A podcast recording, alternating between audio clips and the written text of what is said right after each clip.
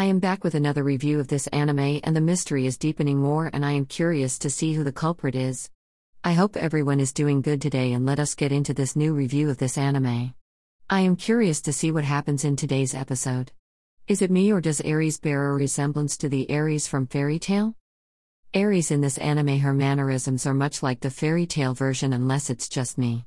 I will add that watching the dubbed version of this anime is different. The captain is trying to find who the culprit that is responsible for breaking the communicator. Will the captain find the person and hold them responsible?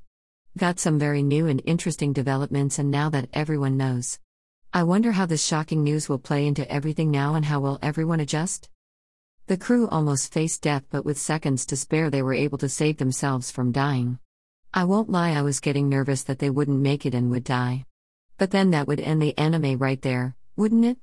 Then there is a member of the crew that is hiding something. Is he possibly the killer?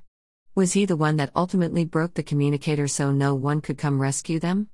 I am very curious to see what happens in the next episode and see what new evidence comes to light in this anime. Anyways, that is it for this anime review. Please come back for the next one, and until then, keep watching anime.